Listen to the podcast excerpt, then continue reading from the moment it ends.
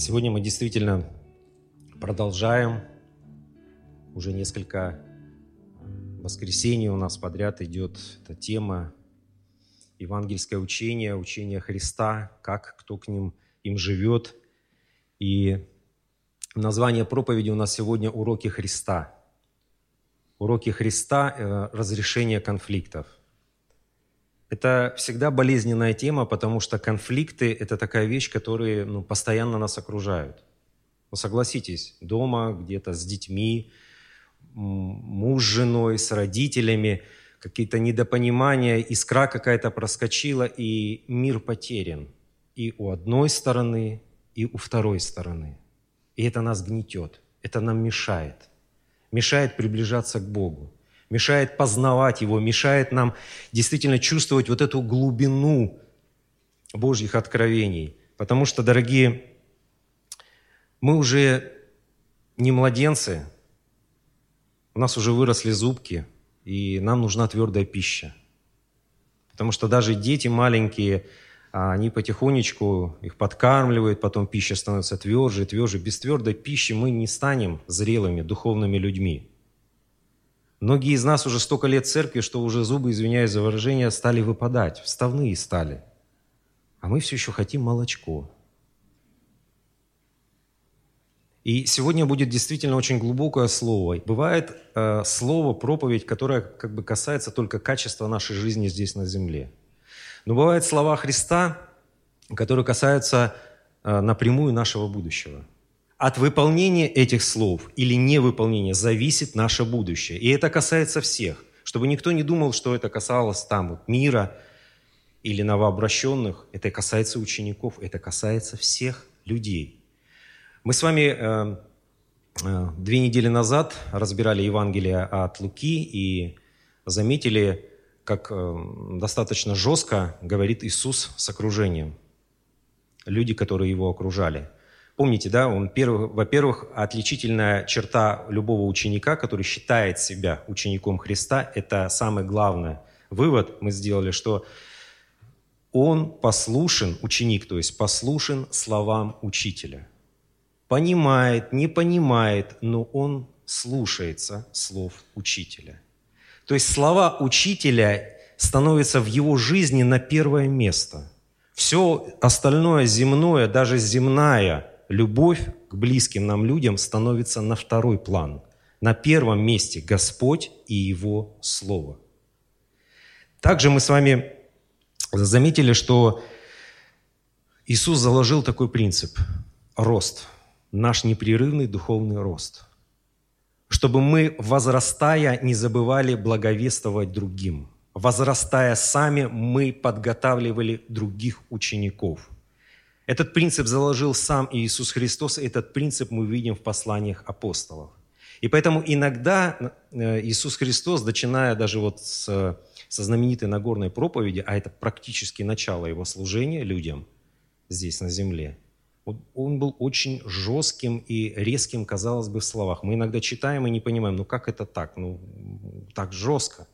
Дело в том, что люди, которые окружали Христа, это не просто были уверовавшие иудеи, это были просто, скажем так, иудеи. И в некоторых вопросах, дорогие, не в обиду нам будет сказано, нам до тех иудеев, которые окружали Иисуса Христа, еще расти и расти. Потому что многие вопросы, которые у нас возникают, у них не было. Им не надо было объяснять, что такое жертва, когда нужно жертвовать, сколько нужно жертвовать. Они все это знали с детства. Это было частью их жизни с детства.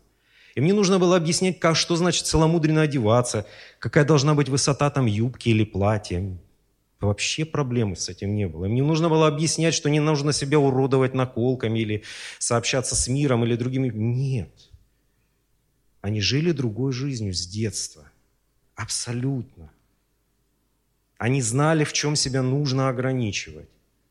Они знали, что э, седьмой день нужно посвятить Господу. Они знали время отдыха и знали время работы. Нам до них, честно вам скажу, иногда в некоторых вопросах очень далеко. Но я надеюсь, что все-таки мы с вами уже их догоняем, а где-то и даже перегоняем. И Сегодня будет действительно глубокое слово, твердая пища, потому что, дорогие, мы не младенцы, нам нужно познавать. Нам нужно познавать Бога. Вот это слово «познавать» в Евангелии от Иоанна 6,69 есть такие слова. «И мы уверовали и познали, что Ты Христос, Сын Бога Живого». Вот это слово «познавать», не именно «знать», а именно познавать. Оно пришло из Ветхого Завета. И мы его встречаем в самом таком ярком его выражении.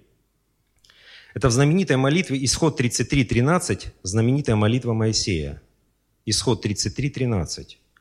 «Итак, если я приобрел благоволение в очах Твоих, то молю, открой мне путь Твой, дабы я познал Тебя, чтобы приобрести благоволение в очах Твоих и помысли, что сии люди Твой народ». Если мы откроем с 4 главы Евангелия, то мы увидим, что этот же глагол «познавать» стоит в другом значении. Адам познал жену, она зачала и родила. Каин познал жену, она зачала и родила. Вот именно вот такие глубокие, тесные, близкие отношения у нас должны быть и с Богом. Как женщина зачала плод, он развивается, потом рождается ребенок и новая жизнь, новое творение – вот так и мы должны быть новым творением. Однажды, зачав от Святого Духа, наш внутренний человек должен возрастать, вырасти над нашей плотью. И в нас должен проявляться плод Святого Духа. Но для этого нужно быть учениками Христа, для этого нужно пребывать в Его Слове. И по сути, сегодня у нас продолжение а, темы, которую Олег Александрович поднимал на прошлой неделе, на прошлом собрании. Помните, мы разбирали последнюю главу первого послания от Иоанна, и речь шла о грехе, о смерти, когда брат согрешает против тебя.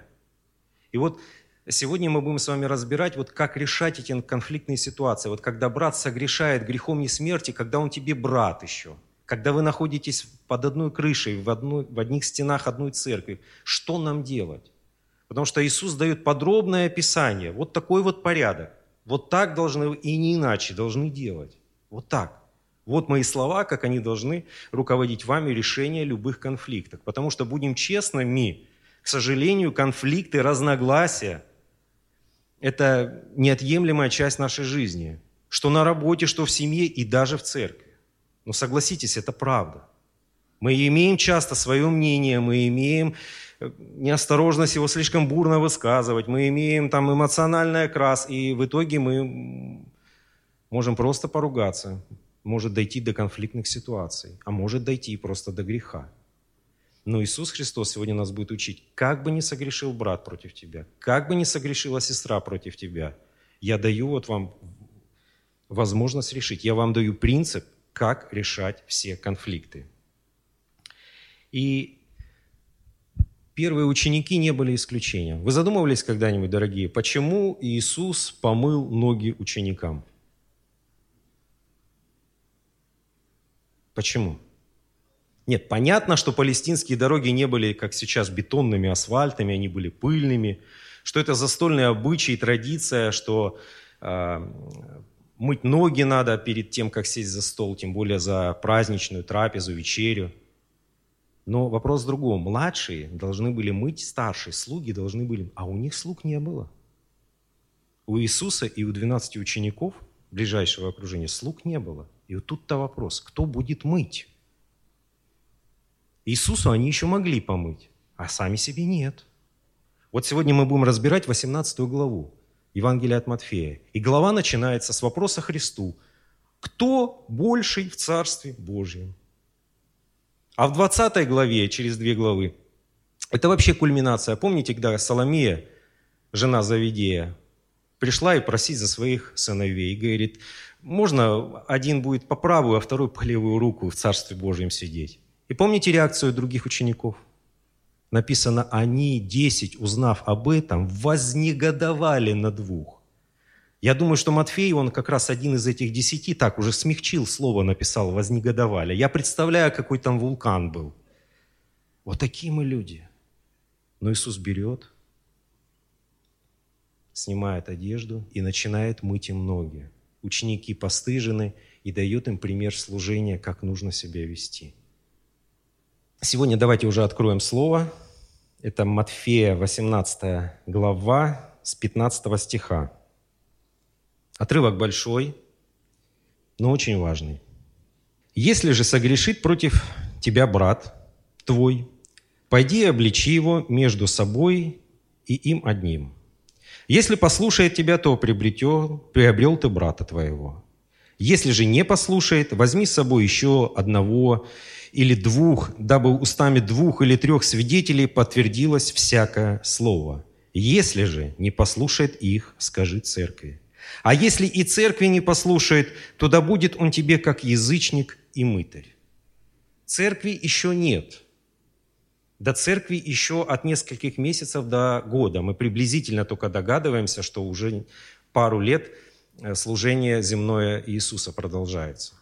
Но Иисус, предвидя наше несовершенство и эти конфликтные ситуации в церкви, уже дает принцип, как разрешать эти конфликты. Мы здесь видим, что самое часто встречаемое слово здесь буквально в этих трех стихах, заметили уже «если».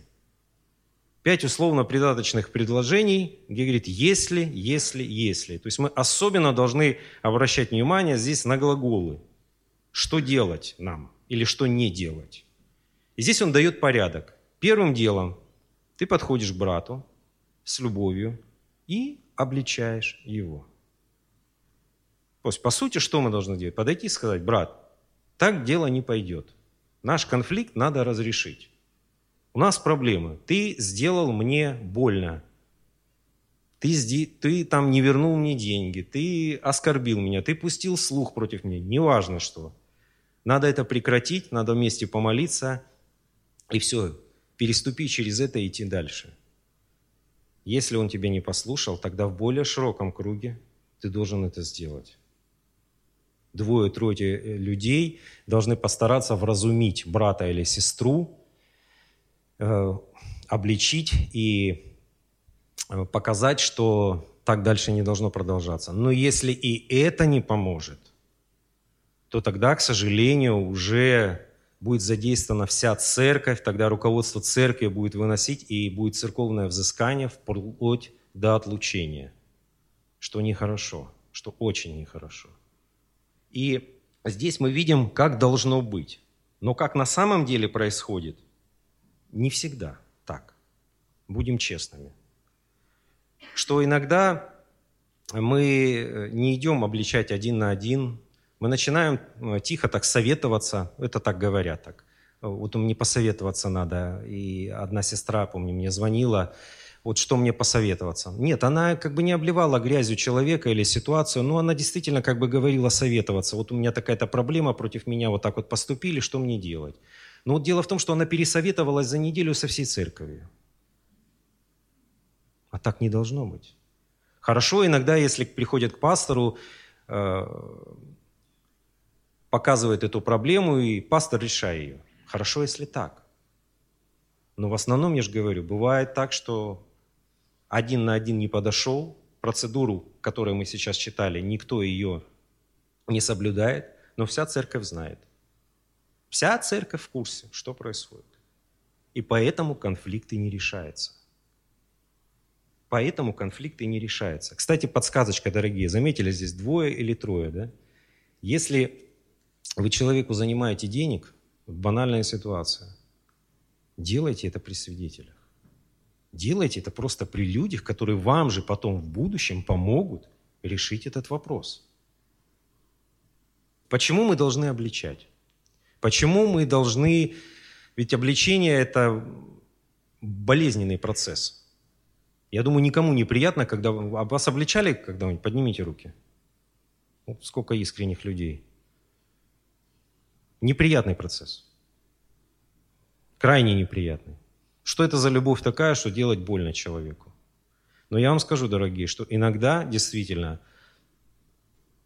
люди, э, которые находятся во грехе, которые согрешили, у них как пелена перед глазами. Они находятся в таком обольщении, и они не осознают, что они в грехе.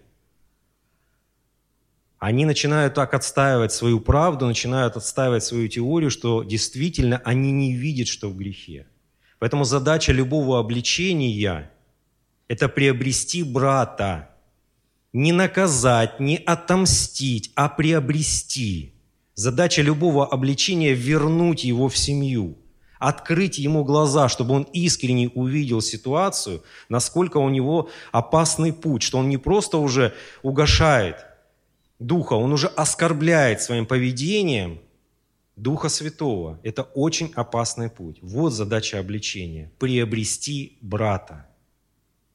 Не потерять, а приобрести. Прям с первых слов говорит, задача обличения – приобрести брата. Давайте дальше, с 18 стиха. «Истинно говорю вам, что вы свяжете на земле, то будет связано на небе. Что разрешите на земле, то будет разрешено на небе. Истинно также говорю вам, что если двое из вас согласятся на земле просить о всяком деле, то чего бы мы ни попросили, будет им от Отца моего Небесного. Ибо где двое или трое собраны во имя Мое, там я посреди их.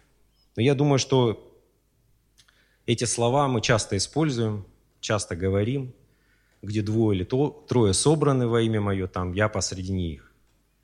Господь, этот широкий вот сегмент, вот этот контекст начинается в 15 стихе, что мы читаем, и заканчивается аж до конца главы. Это используется именно в отношении вот, к решению конфликтов. То есть почему Иисус об этом делает акцент и говорит так важно? Потому что ему Бог заинтересован, чтобы у нас в церкви был мир и любовь. Он не заинтересован, чтобы были конфликты. Бог показывает этими словами, что Он хочет вмешаться в любой конфликт, во всякое дело, какое бы оно ни было, казалось бы, неразрешимое и невозможное. Что бы ни натворил брат или сестра, какой бы он грех ни сделал, Бог готов вмешаться, но нужно с той или с той стороны согласие. Важным условием является наше согласие, наше примирение – где двое и трое согласятся и призовут имя Бога, тогда он будет вмешиваться в эту ситуацию. И дальше, 21, 21 стих, Петр задает вопрос. Тогда Петр приступил к нему и сказал, «Господи, сколько раз прощать брату моему, согрешающему против меня? До семи ли раз?» То есть Петр, как бы, и мы следуем за ним, понимал, что, ну, простил я его, ну а дальше что? Где гарантия, что не произойдет через неделю опять то же самое, он не согрешит против меня или кого-нибудь опять другого? Потому что есть такие люди. Мы постоянно в каких-то ссорах, постоянно в каких-то разборках, постоянно каких-то там раздираем, как кошка с собакой. Есть, к сожалению, такие люди в церкви. Они искренне каются, они проходят какое-то время, и опять то же самое. Иисус, предвидя, предвидя этот э, вопрос Петра, он даст сейчас ему полноценнейший ответ. Он говорит, Иисус говорит ему, не говорю тебе, что до семи раз, но до семидесяти, семидесяти раз. Раввины в то время учили, что прощать надо три раза. Петр, видимо, полагая, что у Иисуса всегда требования были выше, чем у иудейских законов того времени, гораздо выше требования, ну, предположил семь. Ну, потому что для евреев это разговор двух евреев. Для евреев семь – это святое число. Это число Божьей полноты. Ну, он говорит, ну, семь. Ну, может быть, 49 лет. Это, знаете, когда семь седьмин. Это юбилейный год, когда прощалось вообще все. Люди отпускались в рабство, возвращалось имущество, кто был там продан в рабство, и там все возвращалось, все прощ... год, все прощения. Ну, теоретически, по крайней мере. Практически было не так все просто. Ну, теоретически прощалось все и вся. А ну, Иисус ему отвечает, нет, нет. 70, 70, то есть 490 раз. Снова, снова и снова. Столько не живут, сколько вот надо прощать.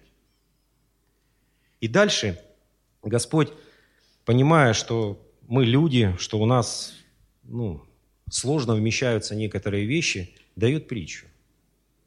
Дают притчу, потому что это очень сложное учение на самом деле.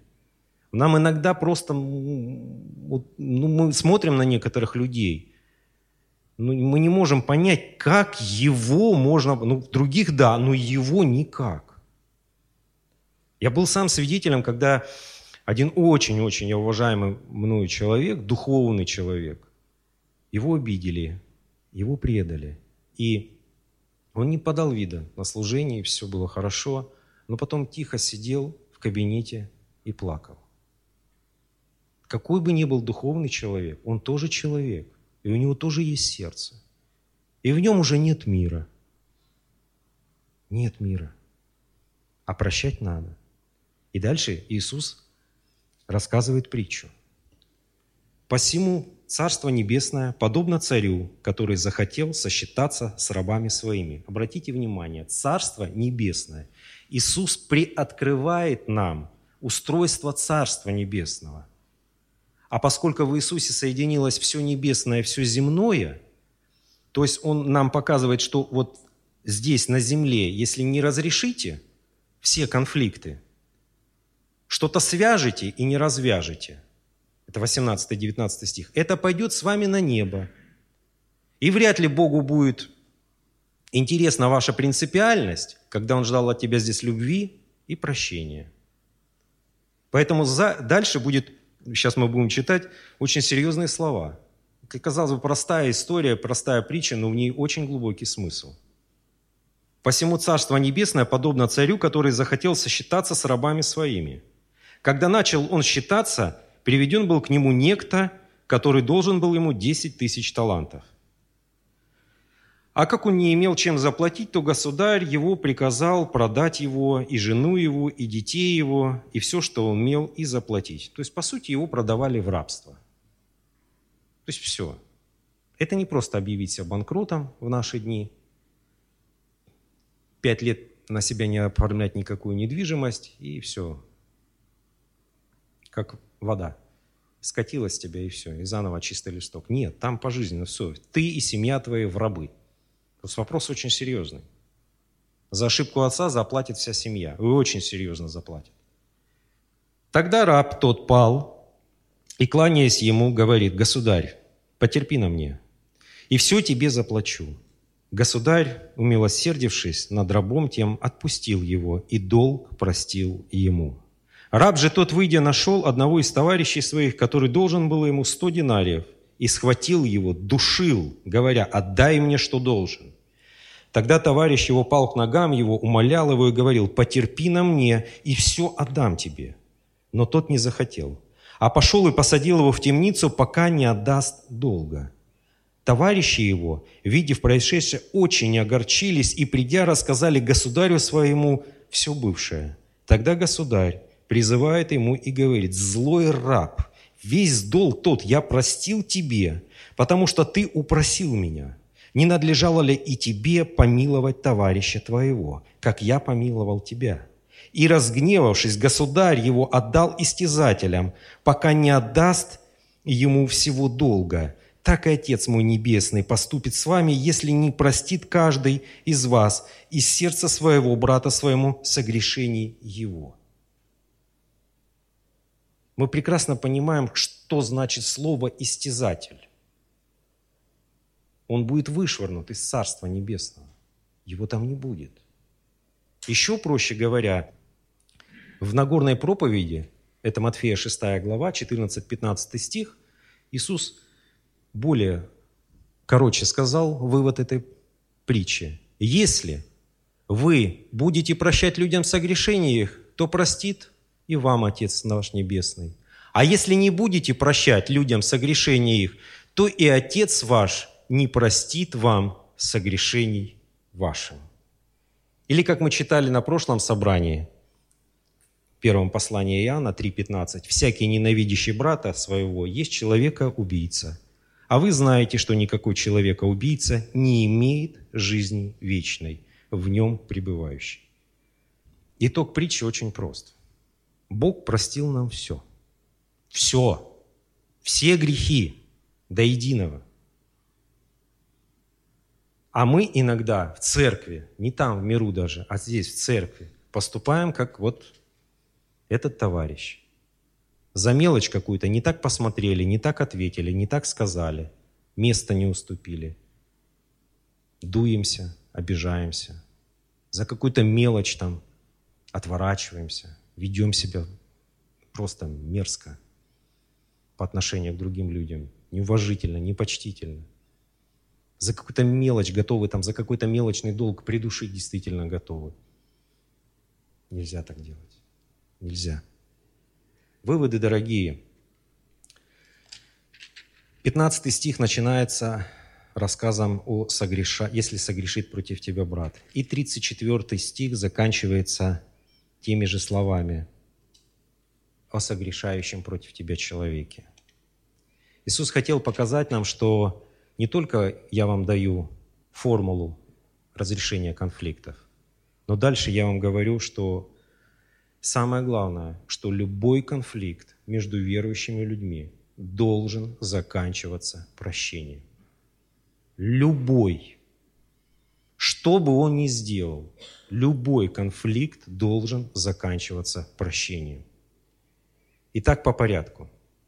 Конфликты, обиды, разногласия, мы уже с вами сказали, что это, к сожалению, часть нашей жизни и присутствует рядом с нами. И на самом деле это разделяет не только людей, которые являются участниками конфликта. На самом деле это также влияет и на отношения а, нас с Богом. Влияет. Вот как в семье поругались кто-то там между собой, и им тесно в одних стенах, им неуютно, они не находят себе места, они не знают, как уйти из дома или как, не знают, куда перебраться, не хотят видеть друг друга. То же самое и в церкви. Ты вроде бы идешь на собрание святых, ты вроде бы идешь к Богу, но на самом деле ты имеешь, если с кем-то конфликт, ты некомфортно себя чувствуешь с ним под одной крышей. Тебе нехорошо с ним в церкви. И это влияет на твою жизнь. И его, и твою, и это влияет. Поэтому Иисус, предвидя это, и говорит, что конфликты должны быть разрешены. Должны быть разрешены. Вот давайте вспомним притчу о блудном сыне. Вот это многогранное учение. Я знаю, что много проповедей, уже много лет церкви, и какими только аллегориями на нее не навешивали, и э, братьев считали и Исавом, и Иаковом, и Израилем, и язычниками, кого только не считал. Но я хочу, чтобы вы посмотрели на простую семью, еврейскую семью, где главные действующие лица – отец и два брата, младший и старший. С младшим все понятно. Она такая называется «Притча о блудном сыне». Он ушел. Он не требовал, но он попросил у отца, что уже для того времени это ненормально, при живом отце попросить часть имения – что еще ненормальней, отец дает ему эту часть имения, и он уходит. Вопрос, почему, мы сейчас это тоже обсудим. Но вот проходит время, и младший сын, согрешивший, понимает, оказавшись в обстоятельствах стесненных, к чему приводит его вот это вот отступничество от Божьих слов непочитание отца, уйти из дома, независимости, поиск. Он приходит и видит, что с ним происходит. Он понимает, что надо изменяться. Он понимает, что он много потерял, но он теряет самое главное, он теряет жизнь. Он, помните, вспоминает, говорит, там слуги лучше живут. И его золотые слова. «Пойду к отцу и скажу, согрешил я перед небом и тобою». И он приходит приходит, и мы видим реакцию старшего брата. И реакция старшего брата, озлобленного, грубо разговаривающего с упреком с отцом, пугает, допустим, меня еще больше. У меня начинается складываться картина, подожди, как можно позволить себе в еврейской семье разговаривать так с отцом? Я столько лет тебе служу, а ты мне ничего не дал. Все переводит в мелочные материальные отношения. Ты ему вон теленка, он все имение с блудницами – а ты ему теленка дал, а мне козленка не дал. Все вот такое вот дешевое материальное. Хотя он старший сын, ему грех жаловаться. Помимо благословения старшим первородным детям перепадала огромная доля наследства. Гораздо больше, чем младшим. Вот ему точно за материальное. Но он увидел уже в брате опять источник, что у него могут что-то откусить, что-то отнять, что он уже там, ну, по сути, что он сделал? Отца похоронил и уже в голове цифры о своем наследстве. Причем, что мы видим? Отец выбегает как младшему сыну, старший не захотел, хотя он по законам иудейским должен был распорядителем на этом пире быть, он даже не захотел на пир заходить. Отец выходит и к нему зовет, и к младшему, и старшему. И у меня вот складывая эту картинку, я понимаю, если старший сын так позволял себе разговаривать с отцом, то как он разговаривал тогда с младшим братом? И у меня даже мысли появились, а стало ли вот эти притеснения со стороны старшего брата причиной бегства младшего? И почему так легко отец согласился и дал ему долю? Это только мои мысли, это не истина. Но предпосылки к этому есть. То есть налицо конфликт. Конфликт в семье – и нас интересуют выводы, кто как поступил, действия людей в этом конфликте.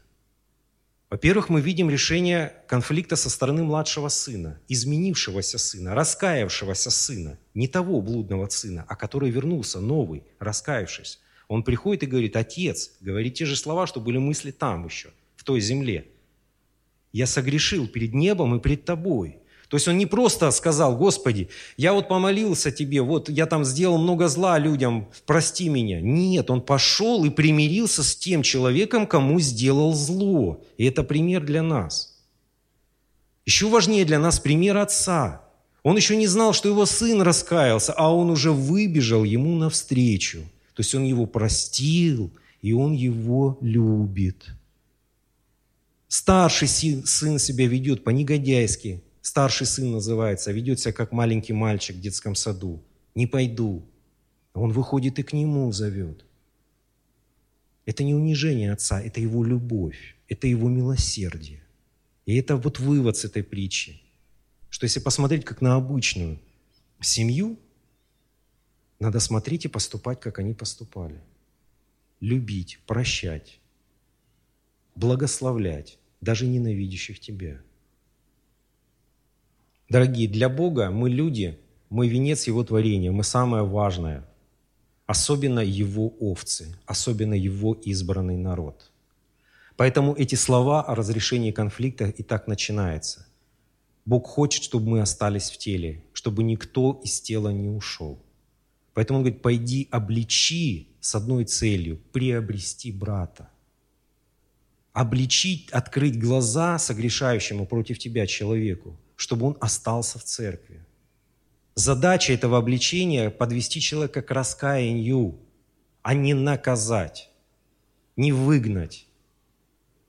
Хотя, к сожалению, к сожалению, я скажу, что бывает и такое, что руководство церкви вынуждено прибегать к такой ситуации, что вот люди действительно настолько укореняются в грехе, что вот о чем говорил Александрович на прошлой проповеди начинают согрешать грехом к смерти, они действительно закрывают просто дверь в Царствие Божие, и церковь вынуждена просто их отлучать за их, за их грехи. И такое бывает, к сожалению. Когда осознанный грех, которым уже живут люди, просто поглощает их, и они просто костенеют в нем, просто отвергают Христа, становятся на другую сторону становятся антихристами, не понимая тогда иногда уже этого. И эти слова мы с вами взяли с Нагорной проповеди. Давайте ее откроем. Я хочу, чтобы мы ее всю посмотрели. Никогда ее мало не бывает. Это Матфея 6 глава с 9 стиха. Можно уменьшить шрифт. «Молитесь же так. Отче наш, сущий на небесах, да святится имя Твое. Да придет царствие Твое, да будет воля Твоя на земле, как и на небе. Хлеб наш насущный дай нам на сей день, и прости нам долги наши, как и мы прощаем должникам нашим. Не веди нас в искушение, но избавь нас от лукавого, ибо Твое есть царство и сила и слава во веки. Аминь. Обратите внимание на 12 стих. «Прости нам долги наши, как и мы прощаем должникам нашим». То есть как ты прощаешь, так тебе будет прощено. Бог на основании этой молитвы даст тебе прощение, как прощаешь ты сам. То есть ты даешь Богу возможность простить тебя сам своим отношением к другим людям. И дальше, 14-15 стих, после молитвы Иисус подводит вывод молитвы. Ибо если не будете прощать людям согрешения их, то про... если будете прощать, то простит вам Отец наш Небесный. А если не будете прощать людям согрешения их, то и Отец ваш не простит вам согрешений ваших. Иисус подводит вывод молитвы. И хочу вам, дорогие, открыть еще небольшую такую богословскую тайну – во многих, в большинстве даже оригинальных рукописях Матфея в 13 стихе «Аминь, и да будет царствие Твое» нету. Нету. 13 стих заканчивается «Не веди нас в искушение, но избавь нас от лукава». Потом дальше идут слова «Ибо если будете прощать людям, то простит вам Отец». То есть, возможно, это даже было частью молитвы «Отче наш». Возможно. Но даже если это не так, и правы вот то маленькое количество, или в современных переводах, кстати, вы уже не найдете. Конец, вторую часть 13 стиха и слово «Аминь» вы не найдете. В старых еще это есть. Но даже если право то маленькое меньшинство, это не влияет.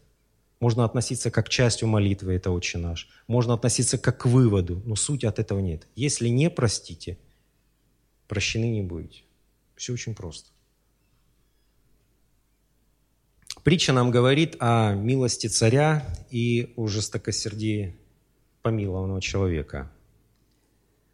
Поэтому если люди согрешили, ну, перед вами просто не вернули деньги, именно в каких-то финансовых вопросах, не спеш... а, они осознают, что они сделали, они готовы отдать, но у них нет какой-то вот возможности сейчас, не спешите их отдавать в суд. Не спешите если они действительно в церкви, если они остались, если они э, понимают, если они прилагают к этому усилия, увидите искренне за их словами, не спешите их отдавать в суд. Не спешите. Вообще Писание нас учит, чтобы мы были больше благотворительными. Чтобы не создавать вот таких вот ситуаций, не связывать себя, а потом нечего было развязывать, то не надо людям занимать денег – Благословляйте их, не ожидая ничего взамен, как сказал Иисус Христос.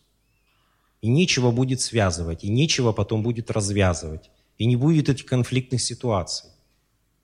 Если вы видите, что у брата или у сестры действительно нужда, это не какая-то прихоть его, не какое-то улучшение качества жизни, а действительно нужда, то лучше благословите. Лучше благословите.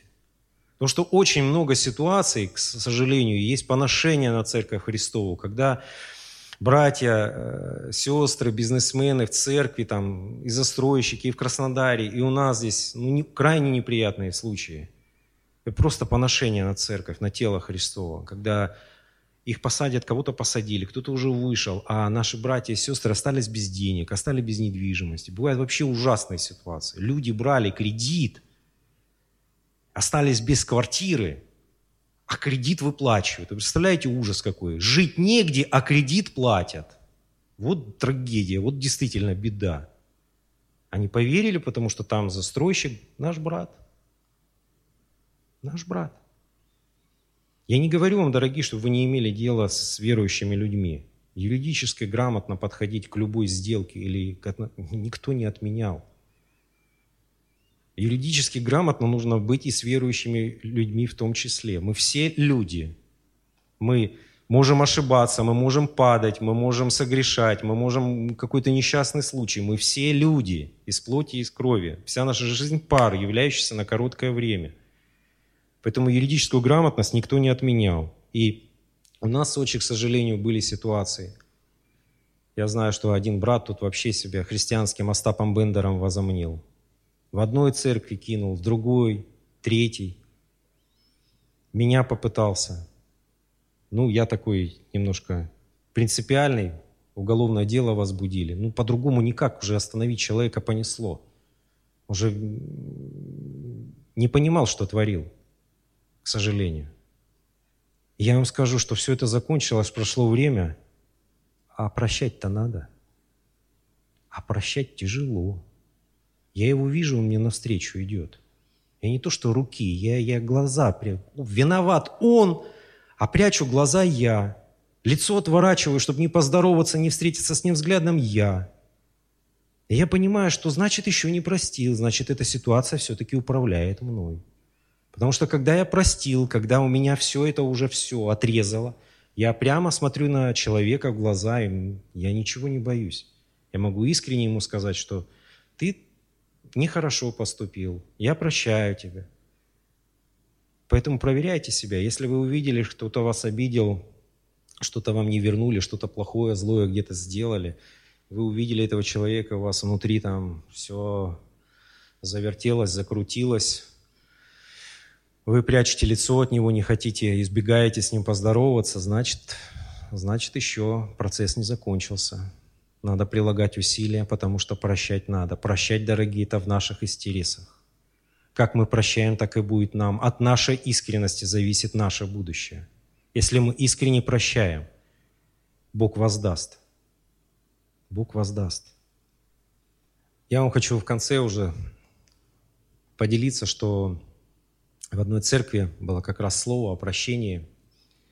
И сестра, одна потом свидетельствовала, рассказывала, что услышала слова эти Христа по-другому. Они коснулась их сердец.